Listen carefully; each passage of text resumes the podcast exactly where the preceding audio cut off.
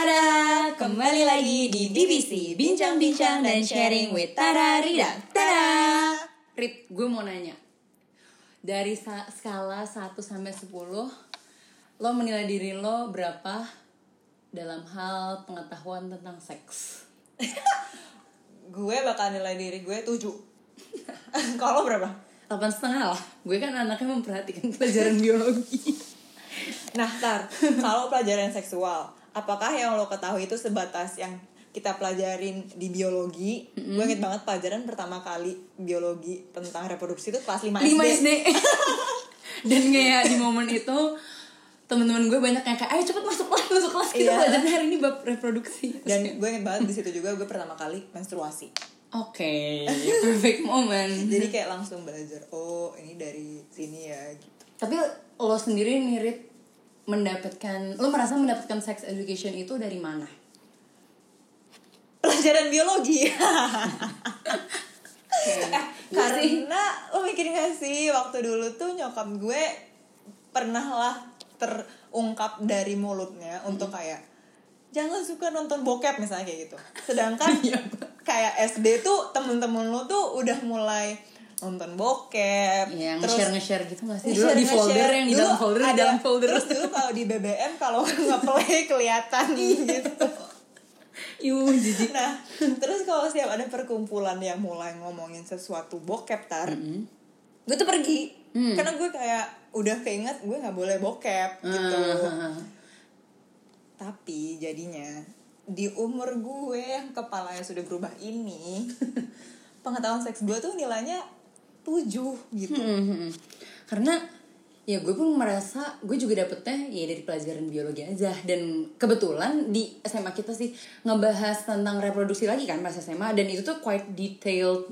Dan gue inget banget kita tuh diajarkan hal-hal yang biasanya tuh cuma jadi perbincangan cekakak cekikiknya antara anak-anak remaja. Tapi ternyata di kelas kita tuh luckily benar-benar dibahas sehingga kita tuh terluruskan gitu loh tentang gonjang ganjing tentang seksual tuh diluruskan sama guru kita. Nah, iya. alhamdulillah. Nah, kayak kita belajar bener-bener detail dari prosesnya initiation sampai hasil akhir ya.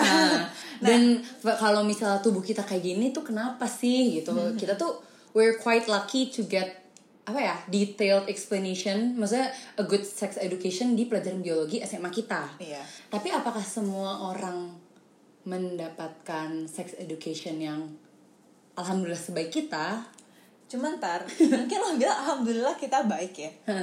Oke, secara ilmiah baik gitu. Biologi oke lah, I get.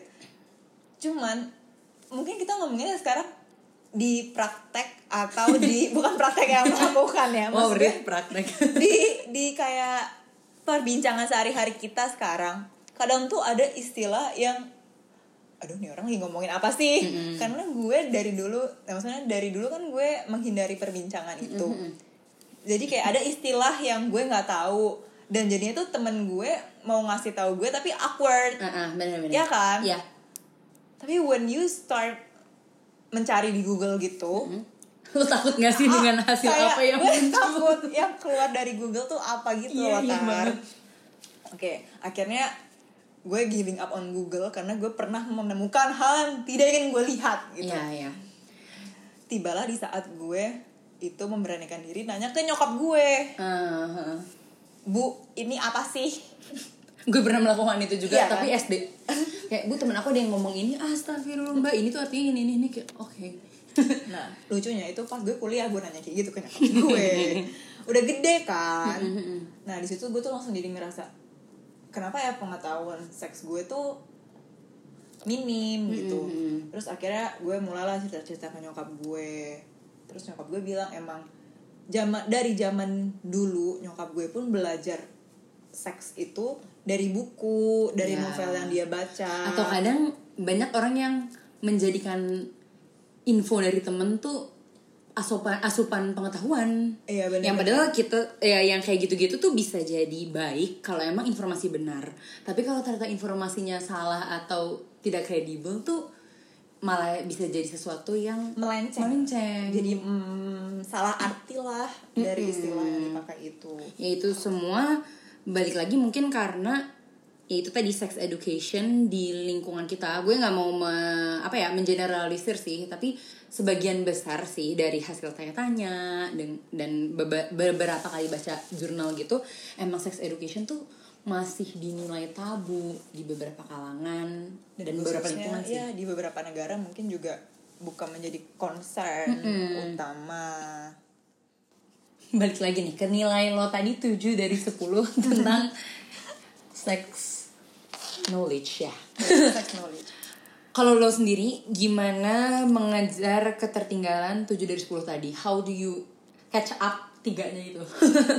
sekarang gue jadi follow akun-akun yang ya yang informatif ya untuk penjelasan eh, seksual itu seperti apa baik dari istilah dan juga ya case-case-nya dan Fenomena-fenomena. fenomen- fenomena-fenomenanya Iya. gitu jadi itu sangat membantu sih dengan ada sosial media sekarang tar buat hal-hal yang mengejar ketertinggalan gue Setuju sih gue dengan akun-akun sosial media sekarang banyak banget yang mengangkat tema-tema yang katanya orang dulu tuh tabu tentang seks-seks tadi.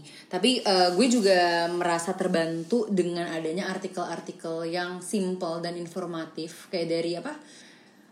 eh, subscription yang gue terima newsletter newsletter gitu terkadang juga ada yang mulai mengangkat sex education tadi sih.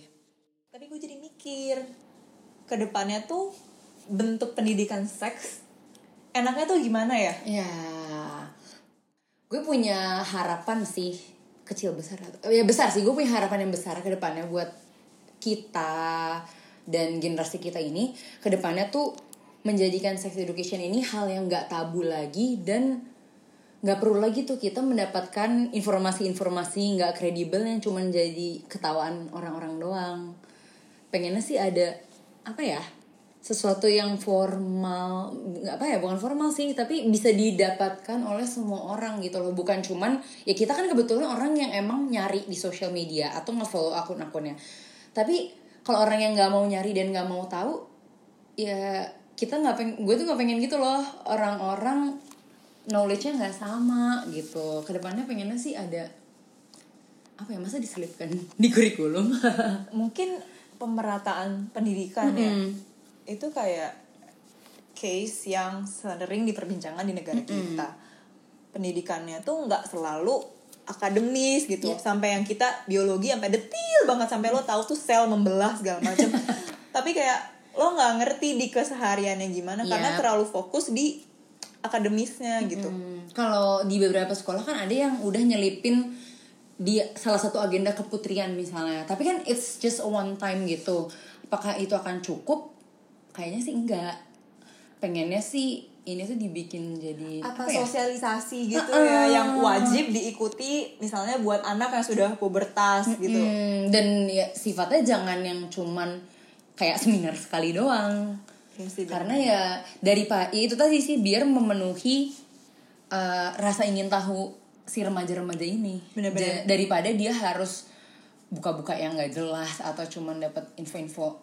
Terus apalagi kalau dari sisi kayak agama kita, agama Islam kayak gimana mandi besar, gimana untuk kalau lo mimpi basah selanjutnya lo harus apa? Iya. atau kayak mungkin ada loh anak-anak yang mungkin begitu mimpi basah ya Allah ini gue kenapa? Salah apa? Salah apa? gitu. Itu yang sebenarnya butuh diluruskan supaya an- anak-anak yang grown up itu tuh merasa oh ini tuh sesuatu yang wajar loh dan ini bukan sesuatu yang tabu untuk dibicarakan. Ini gitu sih. Ke depannya besar banget harapan gue supaya seks itu bukan jadi suatu hal yang tabu untuk dibicarakan. Karena sebenarnya seks itu hal yang apa ya melekat pada diri kita bahkan primary ya di di life cycle life cycle. Dan semoga yang berhubungan dengan seks itu tuh jauh dari pikiran-pikiran bokep. mm-mm, jangan selalu dikait-kaitkan sama bokep karena it's an essential thing. Tinggal gimana kita cari informasi yang emang kredibel, kalau sekarang dari lingkungan kita misalnya belum mensuplai education yang menurut kita cukup, kita harus mau untuk belajar mencari informasi yang kredibel, jangan capek dan jangan takut untuk mencari tahu dan membicarakannya. Sampai jumpa di BBC berikutnya. Tada!